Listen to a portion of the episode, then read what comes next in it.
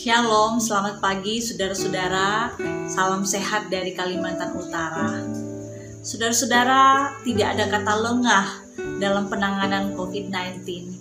Ketua Satgas COVID-19 di Indonesia dengan tegas mengatakan, sedikit saja lengah, virus corona bakal menyebar dan akibatnya fatal.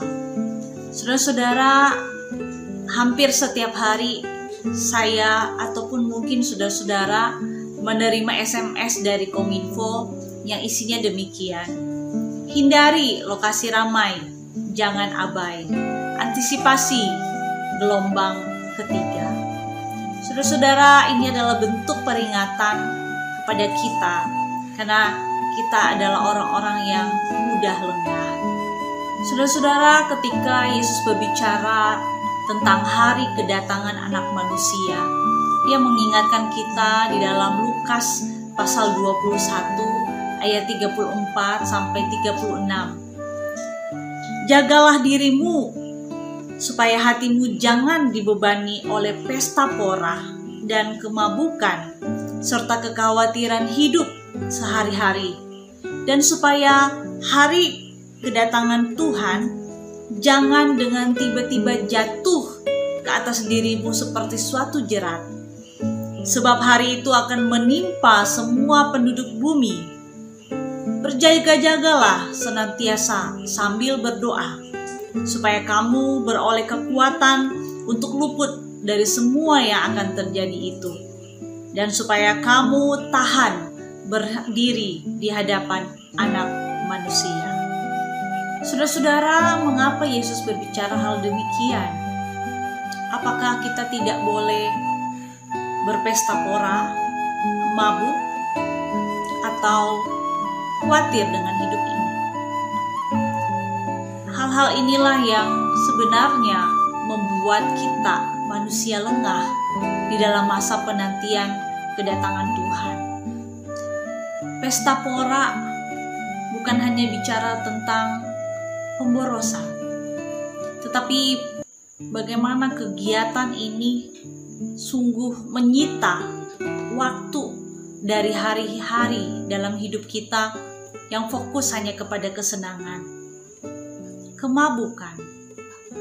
Bukankah ketika dikuasai oleh alkohol, orang akan cenderung tidak sadarkan diri Bagaimana dengan kekhawatiran hidup? Kekhawatiran hidup menunjukkan orang tersebut terus-menerus memikirkan apa yang harus dia lakukan dalam hidupnya. Semua yang dia lakukan dalam keseharian hidupnya hanya difokuskan untuk mencapai kenyamanan, atau hal-hal yang menjadi harapan di dalam hidupnya. Saudara-saudara, ketika lengah, sebetulnya kita sedang melupakan fakta bahwa hidup ini adalah sementara.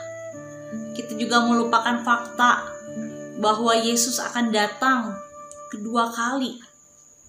Dan di sanalah kita tidak ada tempat untuk bersembunyi, bahkan untuk lari dari penghakiman Allah.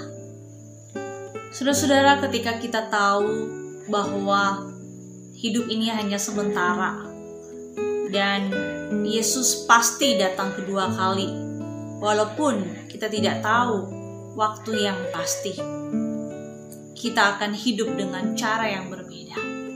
Kita akan memperbaiki hidup kita sedemikian rupa kita akan memfokuskan hidup kita kepada kekekalan, bukan kepada kefanaan yang ada di dalam dunia ini.